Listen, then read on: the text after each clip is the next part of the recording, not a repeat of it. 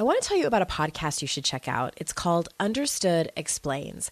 This season of the show is hosted by teacher and special education expert Juliana Urtubey, and it's all about how to navigate individual education plans, also known as IEPs.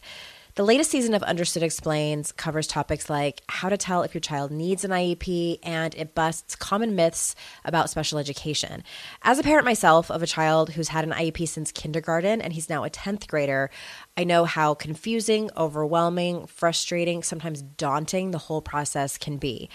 I checked out an episode of Understood Explains called The Difference Between IEPs and 504 Plans. And what I love about it is how easily Juliana explains everything. She answers common questions that probably every parent or caregiver has. She dispels myths and is concise and to the point. To listen to Understood Explains, search for Understood Explains in your podcast app. That's Understood Explains. And there's a direct link in the show notes if you need it. This is your Kick Ass Life podcast, episode number 118 with guest Amy Pearson. All links and resources you hear on this podcast can be found by going to yourkickasslife.com forward slash 118. This is the Your Kick Ass Life podcast with Andrea Owen, a no BS guide to self help and badassery. Because, ladies, let's face it, life's too short for it to not kick ass. And here's your host the girl who serves it up straight with a side of crazy, Andrea Owen. Hey, ass kickers, welcome to another edition of the podcast. And as always, I'm so excited that you're here and I'm so excited to tell you about today's guest and get into the topic. But before we get into it, I just wanted to give you a heads up about a special series I'm rolling out for the podcast that starts the last week of September. So you'll still get your regular episode every Wednesday, but for 10 weeks, starting on September 27th, I'm rolling out episodes on sobriety and recovery. So again, this is in addition to our regularly scheduled Wednesday episodes. You're going to get another episode every Tuesday. So these episodes are for anyone who has gotten sober, who struggles with an addiction, more specifically with alcoholism, who's thinking they might have a problem with drinking but aren't sure, or even none of those things are you, but maybe you want a better understanding of what it's like for someone you care about who's in that position so you can better support them. So if you're sure you don't want to miss those episodes, you can get on my email list and get those delivered to your inbox by simply texting the word kick ass, that's all one word, to 444999. Again, that's the word kick ass to 444999. I'll be interviewing all kinds of people on the topic and I can't wait to share it with you. And switching gears a little bit, I wanted to give you a quick kind of teaser snippet of what you will be hearing next week to get you excited and make sure that you tune in to that episode. So here you go. Because essentially, when you're not doing any of the work, you're saying, like, that sounds good, but probably later or for someone else. And again, that might come back to you not being ready. And I think that you are the one who understands that either you're using that as a cop out or you really truly aren't ready. And I'll be honest with you, I think that the people that aren't ready are the people that don't know they're not ready. You know what I mean? It's kind of like that unconscious place of being where you just literally, and I hate using that word, but you literally aren't there yet. you are just not in that place where you can actually do the work and you don't know that you're not. But the people who are consciously thinking to themselves, I'm just not ready to do that work, I kind of call bullshit on that because I think that you might be ready. I think that you might just be afraid. I think that the thought of doing the work is just so incredibly painful and daunting but just check yourself. Check yourself before you wreck yourself in that situation. So stay tuned for that episode, which comes out next Wednesday. So let me tell you a little bit about our guest today, Amy Pearson. Today's guest, Amy Pearson, she's a repeat guest. She's my friend and colleague and the founder of livebrazen.com. She's a master certified Martha Beck life coach, a coach mentor, and instructor for Martha Beck's life coach training. She's a teacher, coach, writer, and speaker, a formal approval addict with the occasional relapse. She's now addicted to success. Her mission is nothing short of world peace by empowering every heart centered entrepreneur to magnify their tribe, make great money, and an impact while doing their unique thing in the world. She is a gifted courage infuser who helps entrepreneurs embrace the discomfort zone. I love that in honor of their true work in the world. So without further ado, here is Amy. Hey there, ass kickers. Welcome to another episode of the podcast. And I am joined here for the second time, part two with Miss Amy Pearson. Thank you for coming on, Amy. Hey, thanks for having me. It's your second time, and we will link back to the other podcast episode that we did together. It's already been t- more than two years since you've been on. It feels like, you know, it feels like it's been like maybe like a month or something. I know time. Right, I know. but you are the queen of talking about approval addiction, and that's where I want to start with you. So, we talked a lot about that in the other episode we did together, but for anyone that may have missed it, how would someone know that they struggle here? Well, it is a tricky one, right? Because unlike other addictions where there are really clear negative consequences that show up pretty quickly. So, for example, you know, if you drink too much, there's a hangover. If you smoke, you smell bad. If you shop too much, you've got debt. Mm-hmm. STDs if you're sleeping around. But with approval issues and approval addiction, which I do see it as addiction, so a habitual thing that we do despite negative consequences. Uh-huh. But again, it's tricky because a lot of times when you are addicted to trying to control how other people see you and think about you and respond to you, usually what happens is you get praise. Or mm-hmm. at the very least you're not rocking the boat. So this is kind of why i see myself as someone who's really on an awareness raising crusade. And so what happens though when you are spending your time sort of obsessed with whether or not you're being validated or on the other side of that coin whether or not someone is going to judge you or leave you out or reject you what happens is you end up creating a life that doesn't fit you.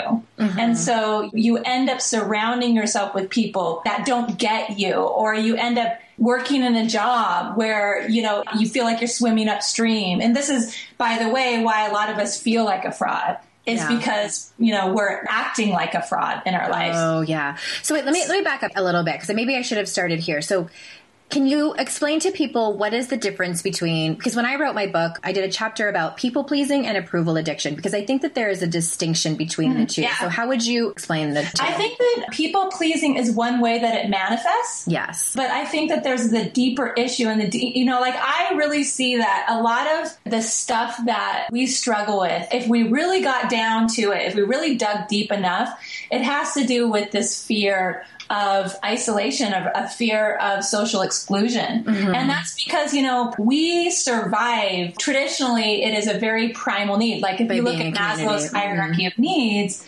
like feeling safe Mm-hmm. is right there just above like needing to drink water right. right like and so like if we're feeling left out if we're feeling like someone's rejecting us we don't feel safe. If we don't feel good enough, if we're not being validated, we don't feel safe. And so it will show up in all kinds of ways. So it can show up as people pleasing. It can show up as sort of being that stereotypical doormat. Mm-hmm. But sometimes it can even look like the opposite. So I've created a personality quiz where you could learn what your approval seeking personality type is. And one of the types is hater. And the hater is someone who would sort of proactively reject before they got rejected rejected. Mm-hmm. So, you know, there are different ways that it could show up. Like, I am married to a chameleon.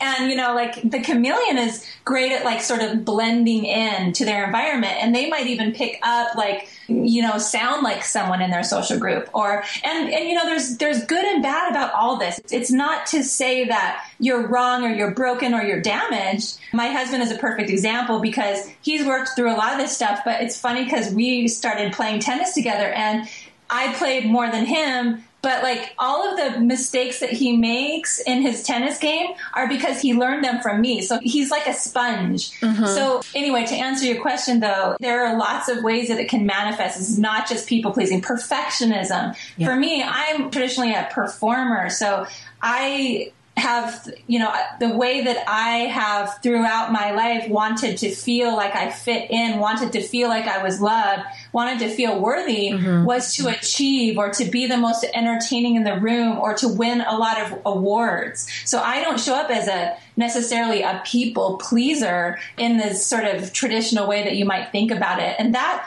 by the way, is what I would call in my quiz a helper. Mm-hmm, it's someone who mm-hmm. really is trying to make themselves useful or never says no so that she or he can feel like they're wanted, like they're needed. Yeah. Oh my gosh. Yeah. And you explained, I know you and I have talked about this before. We are very similar in our personalities, and that's how I am too. I think it's interesting, like what you call the hater sounds mm-hmm. very similar to what I call like the zero fucks mentality.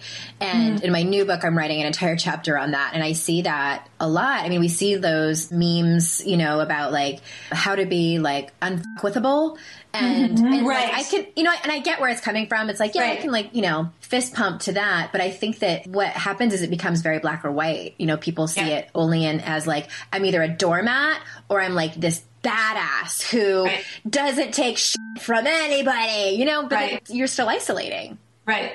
Right, right. You're creating what you fear mm-hmm. because deep down, that's what we want. Is we want connection. We want to feel a sense of belonging. This is what we crave and it's very primal to us. But the problem is that we put up these facades, you know, like for me, that facade of being like the smartest, most competent person in the room and really devoting my life to that. Mm-hmm. And what happens is then we surround ourselves with people who are having a relationship with the facade of us. And so we're not experiencing the true belonging. We never get that urge satisfied. And by the way, this is why I think that so many of us self medicate with alcohol or other mm-hmm. substances is just that feeling. Yes. Yeah. Yeah. Yeah. We'll, we'll get to that in a minute. And I love talking about this because I think it's so prevalent. And I think sometimes people hear the word people pleaser and they can't, I think a lot of people do identify as one, but then there's a lot of people who don't no, they yeah. still really care about what other people think so i think yeah. that you can be have issues with approval but not be a people pleaser right. for sure right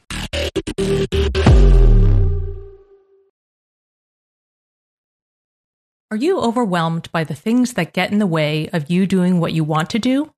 Are you looking for ways to simplify life to better align with your values? Do you want to create space in your schedule so you have room for more of the good stuff? Play, joy, relationships, gratitude, and more? If you answered yes to any of these questions, I invite you to check out Edit Your Life, a podcast to help you edit the unnecessary from your life so you have more room to enjoy the awesome. Through episodes with me, Christine Koh, and a range of super smart, compassionate, and thoughtful guests, you'll come away with big picture insights and practical ways to declutter your home, schedule, and mental space without getting bogged down by perfection. I have always believed that small moments and actions matter tremendously. My goal is to help you find agency and space in your life through doable baby steps that will leave you feeling accomplished instead of overwhelmed. Check out Edit Your Life wherever you enjoy your podcasts. No one told us the truth about parenthood. Why? This is the podcast everyone needed before they had kids because now that those little ones are here, whew, there is a lot to unpack. I'm Rachel Shepardota, and I am your host for the podcast No One Told Us, where we tell the truth about parenting and let you in on all the stuff you really should have known about before having kids. I am the founder of Hey Sleepy Baby, but this podcast is so much more than sleep. We'll be diving into all the topics that you really care about and need to know while you do your best job raising those adorable tidy humans. Our goal is to just make you feel less alone and less overwhelmed. There are so many things that no one tells us before becoming a parent, and I think that we should really pull back the curtain on becoming a first time or second time mom or dad to share the good, the bad, and the ugly. We'll have a little education, a little fun, and a whole lot of heart that goes into each and every episode. So join me and our amazing guests each week to hear us talk about what no one told us. Yeah. Okay. So you mentioned the word, you know, feeling like a fraud. So what does that mean to you? And how do you talk about that with your audience? Well, so I think that there are different kinds of feeling like a fraud. I think there are different reasons, I should say. One I mentioned before, which is I say this with love, but a lot of us do feel like a fraud because we are acting like a fraud. I mean, I have a story in my own life to kind of illustrate that, but when my mom was going through her treatments for cancer, I had been to every single one of her treatments except for the day when I needed to finish this report. I was writing a report on the home mortgage interest rate deduction for a progressive think tank and I really wanted to work for this think tank because I was on, I was just, my thing was that I wanted people to see me as really, really smart. And I thought, well, if I could be a research analyst for a think tank, I mean, and write reports for the Oregon legislator, then that would be it. That, that sounds prove, fancy. Yeah, you that's that, really right? fancy. and I would prove to them for once and for all, really to myself, but so this report was due, and the entire time that I was working for this organization, I mean, I felt like such a fraud because these were real policy wonks and I was pretending. And so it did. It felt like I was swimming upstream and I was taking a long time to finish this report, and I really cared what they thought of me. And so the very final day that my mom, well, it wasn't the final, I'll say more, but on the day that my mom had this treatment, I was supposed to finish this report. And so I remembered the conversation with her on the phone where I told her I couldn't make it that day. And I did end up finishing the report. That night, my dad found her in bed and she wasn't breathing. And long story short, she, died, she died of heart failure. And this is why I say that the stakes are so high because we don't even get that we are creating this life. And in the process, we're missing things that are important to us. And so that's the kind of fraud where it's like you feel like you have to be someone else in your life and you feel like you're constantly swimming upstream because you are. You're not being who you really are. For whatever reason, it's because you picked up on messages that the real you wasn't fit for human consumption. But that's one kind of fraud. Now, there's another kind of fraud that has more to do with sort of culturally, especially with women. We are not taught what it takes to really be successful in our life. It really does take discomfort. And for those of us with issues around addiction, we're used to creating comfort. We want everything to be comfortable in our lives. We don't want to rock the boat. We don't want to make any waves. We don't want anyone pissed off at us. We don't want to deal with that. And so we're so used to finding comfort, creating comfort, that anything that requires us to be successful doing our own thing requires us to get out of that comfort zone and to step up in a way that requires us to risk requires us to fail, requires us to go out into places where we can't control and we, we can't predict the outcome. That's another area where like I can share in my own life when I was invited to train for on behalf of Martha Beck's life coach training certification program. And all I wanted to do was say no. I wanted to say no so badly because I was terrified. And I remember the first day that I showed up as an instructor to teach these life coach cadets, training cadets, the tools. I felt like I was going to throw up like the entire time. Mm-hmm. And that's just normal. But a lot of times we don't get that because we think there's something wrong with us if we feel that way. And so there are two different kinds of feeling like a fraud. And a lot of the class that I share is learning how to distinguish those because there's different things that you do depending on what kind of fraud it is. Oh my gosh, yes. I think I hear that a lot. You know, I'm gathering stories for my book and I hear from these women like I just I have all these I have so much experience and credentials and college degrees and certifications, but yet I still walk into work and feel like a fraud. I feel like I'm doing it wrong. I feel like one day everyone's just going to find out that I have no idea what I'm doing. Yeah. I see with my clients too. And so you have like a free workshop, right? Yeah that people can attend? Yeah, yeah. I feel like a fraud. It's at I feel like a fraud.com forward slash Andrea, and people can sign up for that for free. Yeah. And tell us what, so what will people learn in this workshop? So, we're going to talk about those two kinds of feeling like a fraud. I'm going to help you distinguish between them. A lot of the class does draw upon sort of this legacy that we have inherited as a culture, women, about sort of feeling why do we feel like, like why is this so common with women? So, I address that. I speak to that the cultural legacy uh, around that. And then we talk about those two kinds of feeling like a fraud. I will help folks to distinguish between those and I will help people to understand what their next steps need to be depending on what's showing up for them, how, what kind of feeling like a fraud is showing up for them. Oh, that's great. Because we, you and I could talk for like a whole hour on that. We are going to move yeah. on from the topic. So if anyone's like, oh my God, please talk about that more, go to ifeellikeafraud.com forward slash Andrea. The link is in the show notes if you want an easier link to click on, just hop on over to the show notes. And thank you for putting that on for us. Oh, yeah. Thank you. And all right. So we're shifting gears a little bit, everybody. And we're going to talk about, I'm kind of you know, it's a little, here's a little preamble. and this year marks my own five year anniversary in sobriety. And I have asked a select number of colleagues and friends that I have to come on and share their story and talk about sobriety and recovery. And Amy is one of those. And I would love, even if you are someone who has not struggled with alcoholism, I would love for you to stick around and listen and either share this episode with someone that you know that is struggling or you think that is struggling, or you may even walk away with some nuggets of your own life. Again, if you don't struggle with booze. So, as I was saying, you're a sister in sobriety and recovery. So, mm-hmm. would you share with the listeners your story specifically of when you realized you had a problem with drinking? Yeah. So, it's been, let's see, almost well, it'll be three years in November. And by the way, on the date of when we're recording this, today is my dad's birthday. And sober, sober birthday? Sober birthday, nice. and he has 37 years. Wow. So, and my mom would have had 37 years today. So this is very cool that we're doing this on this day. But yeah, so it'll be almost three years for me.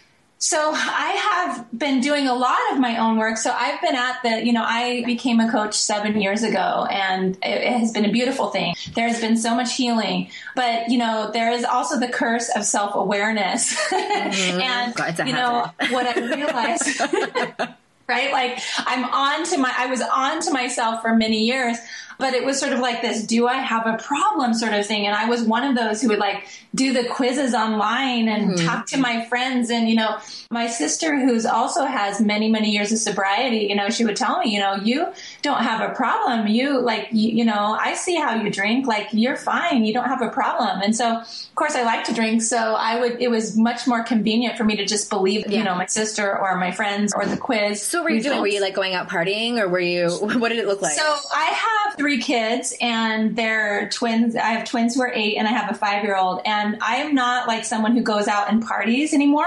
But for me, being someone who is highly sensitive and empathic, it was just a lot of stimulation and also very introverted to have all this energy in my house and have all these people need me and have all this emoting everywhere. So at that time, I'm thinking back, you know, years ago, they were much littler. Yeah. And you were yep. taking, you know, they were in diapers and you were, it was a lot more like physical caregiving. Yeah. It was really, really, really hard. And so the alcohol for me was this way for me to dull my senses really and to, mm-hmm. I can't remember where I read this, but pull the blinds down. And it just started to get, you know, it started to become a glass of wine, you know, every so often to a glass of wine every night and then two glasses of wine and then three glasses of wine. And then I started to think about having wine around two o'clock.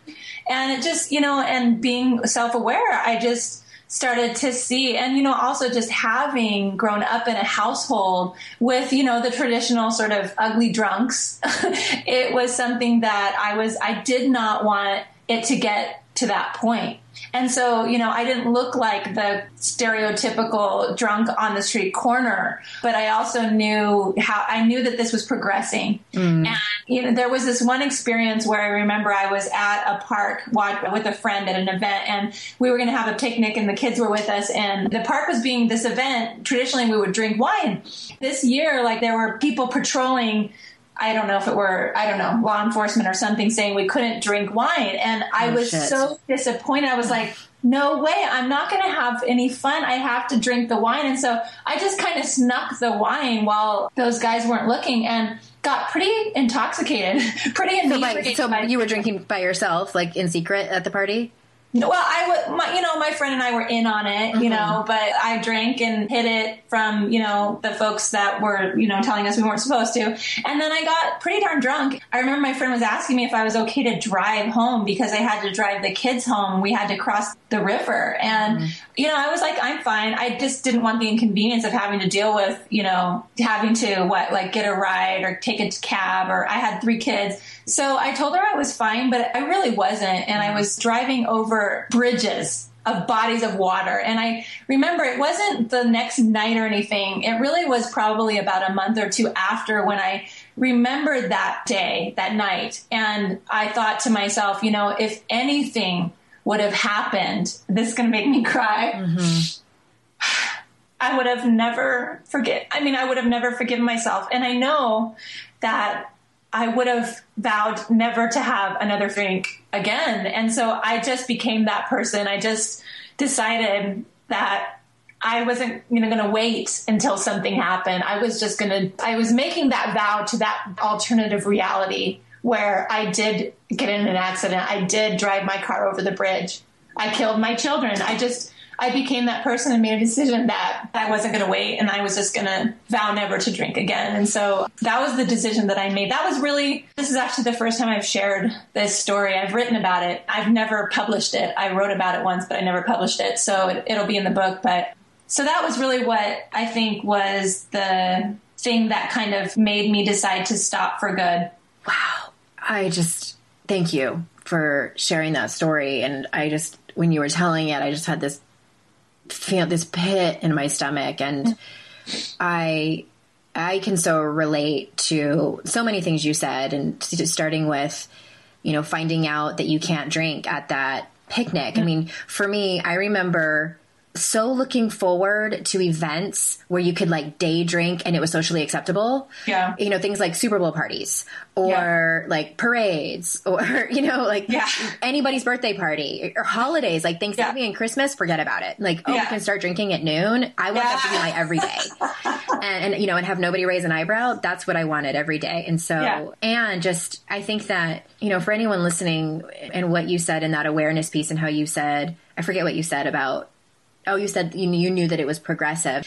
And I think, you know, for those people that don't have never heard that before, is whether you can get on board with the term alcoholic, which I know is really hard for people. It's still even hard for me, I think. Whatever you want to call it, whatever this is that we're talking about, mm-hmm. we don't get better.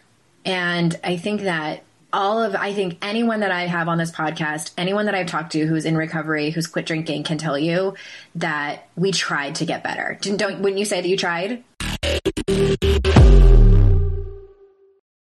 If you're a parent, I invite you to join us at the Mindful Mama podcast, where it's all about becoming a less irritable, more joyful parent. With sometimes hilarious and always thought provoking experts and friends, at Mindful Mama, we know that you cannot give what you do not have. And when you have calm and peace within, then you can give it to your children.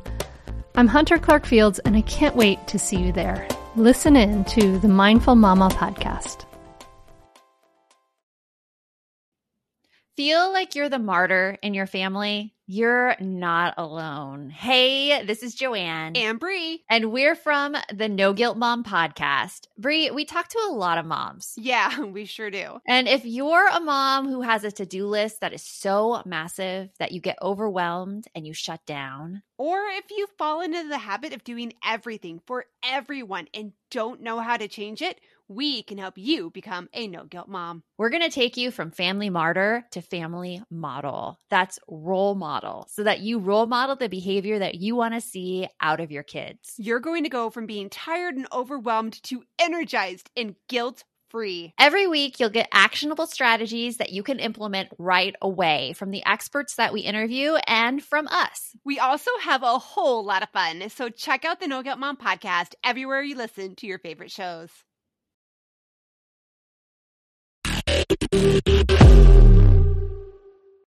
Yeah, I remember actually once my husband has some digestive issues and he had an attack and he decided he wasn't going to drink. And so, in solidarity, I just stopped drinking for a month and I could do it.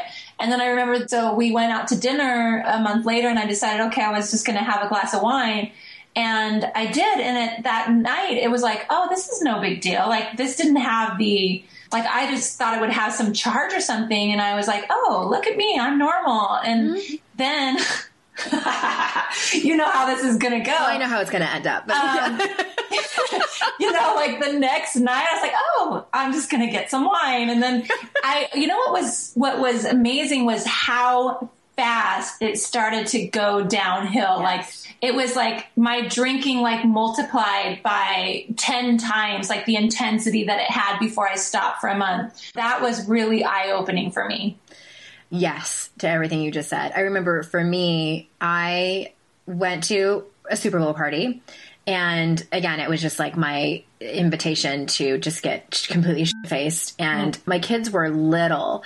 I was even still nursing my daughter and, you know, while drinking. Mm. I'd like to say I was, you know, what did, what did they call it? Pump and dump, but I, I didn't, which I have, I still struggle with from a place of having tremendous amounts of shame around. Yeah.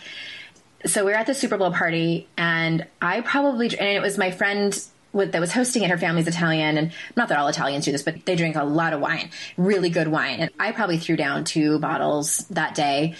We went home, and I was just completely tanked and burst into tears that night and told my husband that I was pretty sure I needed to get sober. And it was completely, for him, it was completely out of left field because mm. he wasn't totally aware of how much I was drinking because at that point I was hiding it from him. Mm. And then I called my friend Courtney, who had like at that time like ten years of sobriety, and told her and thought she thought it was going to be really dramatic, and it wasn't. And so she said, "Well, just quit for thirty days and like see what happens." Like mostly, and as a coach, you know this. It's not really about the action; it's about like what happens like with our thoughts and our feelings mm-hmm. during the the yeah. homework.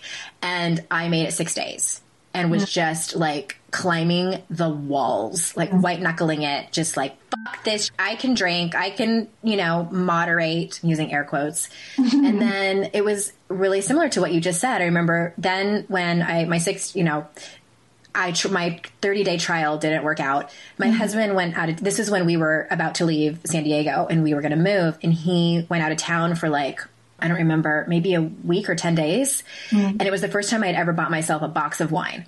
Mm. And it was like party time for Andrea.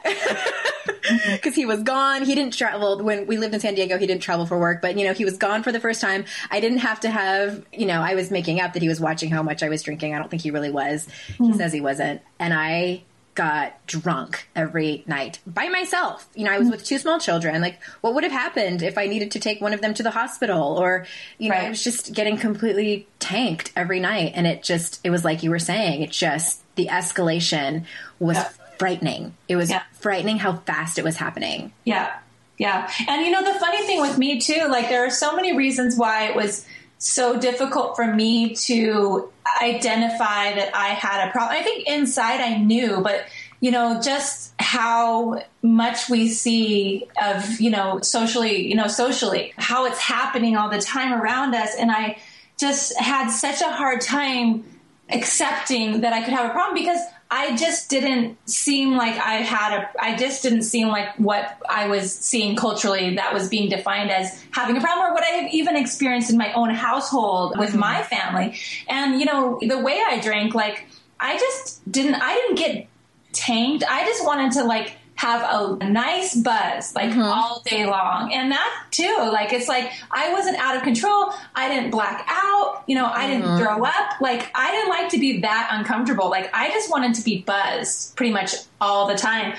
And so like that's, but you know, it's funny is like now I look back at it. I look back at the way I thought, the what, you know, the way I was, and I have no doubt in my mind that I had a problem. And life is so much better now. I am so happy that I did that. I just wanted to share that because I think for people listening, you know, I'm sure there are people out there who are like, oh, you know, is this a problem? And deep down, you probably know it is, but it's really, really hard in our society. So, mm-hmm. you know, it might not look like how you see it on TV or what you're seeing on the street right partners.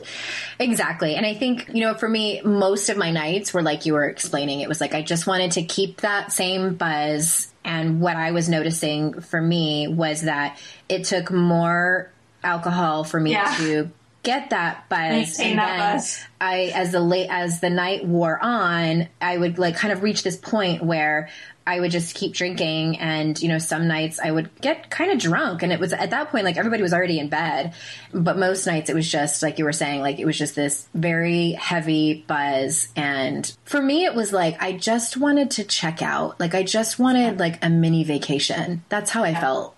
Yeah. I couldn't be with like I have very similar feelings to what you were saying. Is like I was so overstimulated. I was a little bit bored. You know, just like so many things wrapped up in my identity and like I mean old triggers from old stuff. I just did not I couldn't deal with life. Yeah. I couldn't. It was just too hard. All of it. All of it was too much for me. So thank you for sharing your story. I appreciate it. I'm sure the listeners do too. So let's move and talk about recovery. I'm sure so many people have heard me say, I think that sobriety and recovery are two very different things. I think mm-hmm. that you can get sober, but recovery is something else. So what does recovery look like for you?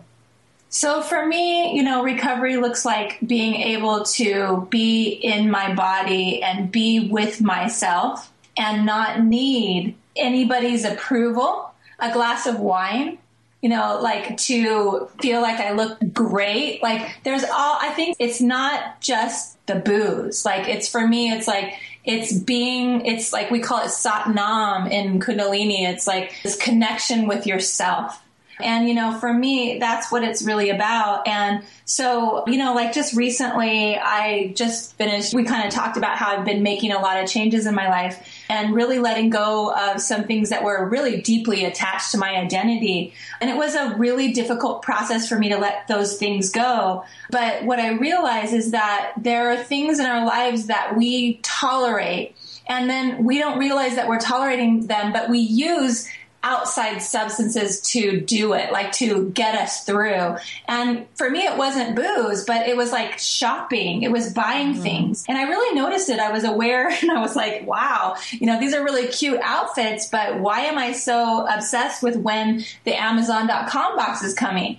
And so, you know, what it really took for me was to make those difficult decisions, to make those changes that are in line with who I really am and to face that. And it's difficult, but now I'm sitting here feeling so peaceful, so happy, so ready to wake up. My husband was just like, just this morning, he's like, wow, you're not sleeping as much as you used to. Like, what's going on with you? like, mm-hmm. and I think that's what it is for me. This is what, that's what this means. This change means is being able to get connected with yourself and to listen to yourself and to not just tolerate and get through your life, but to have a relationship with yourself in a way that allows you to feel heard, to appreciate yourself, to know yourself so that you don't need those things outside of yourself to feel worthy, to feel like you deserve to exist. Mm-hmm.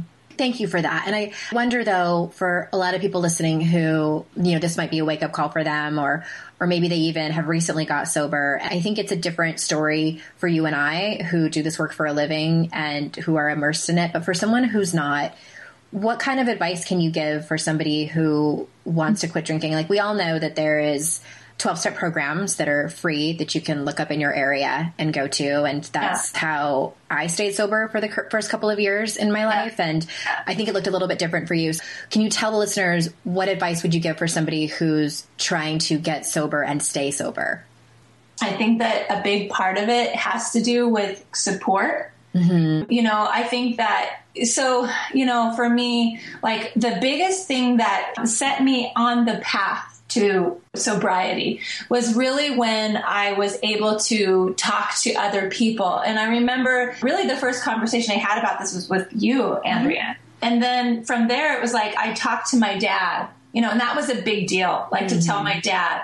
And then, you know, being able to not be sort of quiet and not be secretive about it and find a community. And, you know, for me, the thing I think that is really difficult is that when we're drinking, we create a life around that. We have friends around that. We have activities around that. And, you know, so, and again, you know, my work really has to do with us needing that, needing that belonging, right? And so what's really difficult because this is such a primal need for us is when we change our behavior that dramatically and those relationships no longer work the same way. You know, those social activities no longer work or look the same. And so I think this is one of the this is huge for people. And so what you have to understand is that you really, whether it's AA or whether it's something else, you have to create a network of support. You have to, you can't like do this in secret. Right. Um, you have to find people who are going to support you. And so for me, I didn't go to a lot of the traditional AA meetings, although I do occasionally, but you know, finding community for me looked like finding, you know, Tommy Rosen was great with, and he, I love his work and he talks about recovery and he does talk about 12 steps, but he also talks about yoga and that really appeals to me. And so I did a lot of his events and I do online meetings, but you know, it's also just having relationships with people like you and, and, people like my dad or others who understand, or even if they don't understand it completely, you know, you can connect, you can tell them the truth. Mm-hmm. So for me, it's really about understanding that your life is going to change. You know, I did lose friends. I don't have the same kinds of activities that I did before, but it's gotten so much better. Yeah. Yes, thank you. And I, I think just, I really want to underscore that you can't do it by yourself. You can certainly try. And I think that that's one of those things that if you are adamant about trying, then please go for it. I think some of us need to learn lessons the hard way. I'm one of those yeah. people. But I think that if you do try by yourself and it ends up not working out, I just want you to not think that something's wrong with you. I think mm. this road is not meant to be done alone. And I think if nothing else, like 12 step meetings, you can find people who will listen to your story and they'll get it. I think like there's nothing better than going to a recovery meeting and telling your story and seeing like people's heads nod. Where yeah. if you were to tell that story to like your partner who drinks normally, yeah. they don't get it. And yeah. that was hard for me in early recovery because I wanted my husband to get it so badly and he mm-hmm. didn't and then it finally dawned on me it's not his job. Yeah. And it also dawned on me that the only reason he would totally get it is if he was an addict.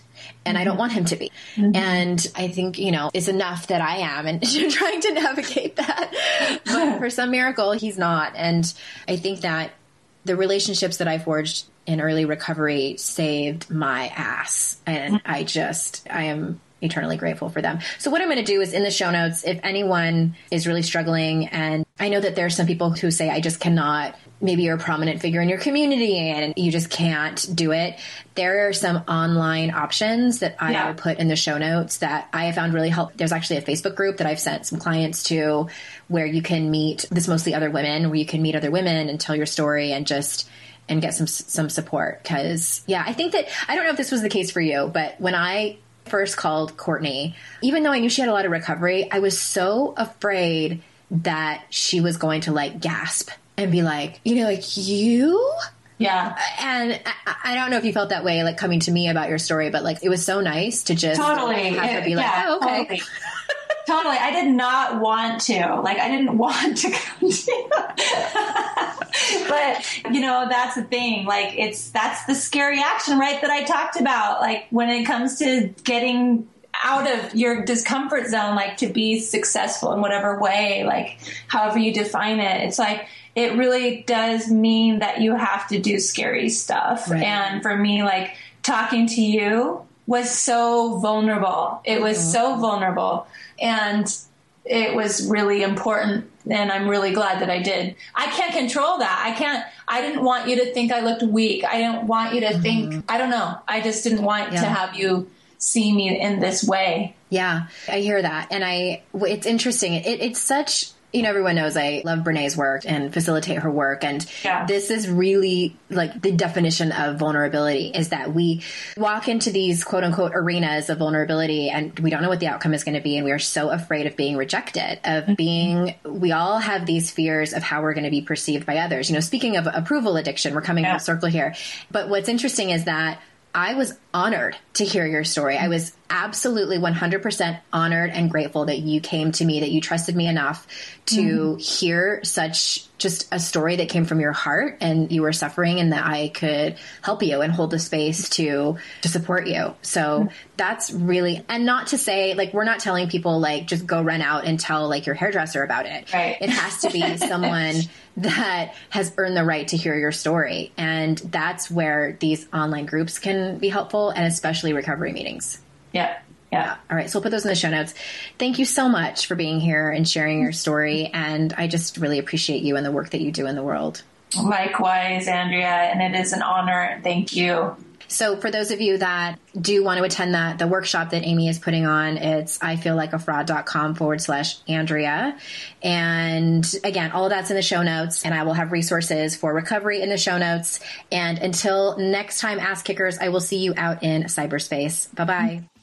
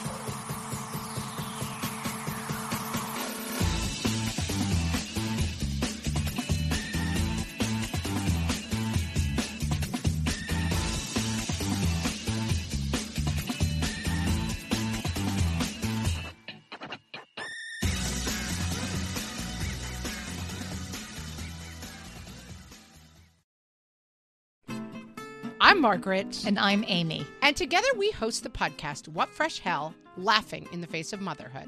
Margaret, I would say you're sort of a where are my keys kind of mom. Correct. Sometimes a where are my kids kind of mom. Well, you're Amy more of a we were supposed to leave 35 seconds ago, mom. I mean, touche. In each episode of What Fresh Hell, we come at a topic from our usually completely opposite perspectives. I bring the research. And I bring kind of the gimlet eye. Like, is that research really going to work, people? And almost 10 million downloads later, we're still laughing. We also talk to experts in the parenting field, plus parents with stories we can all learn from. We make each other laugh, we challenge each other's assumptions, and we have what we think is the best parenting community on the internet. Check out What Fresh Hell Laughing in the Face of Motherhood wherever you listen to podcasts.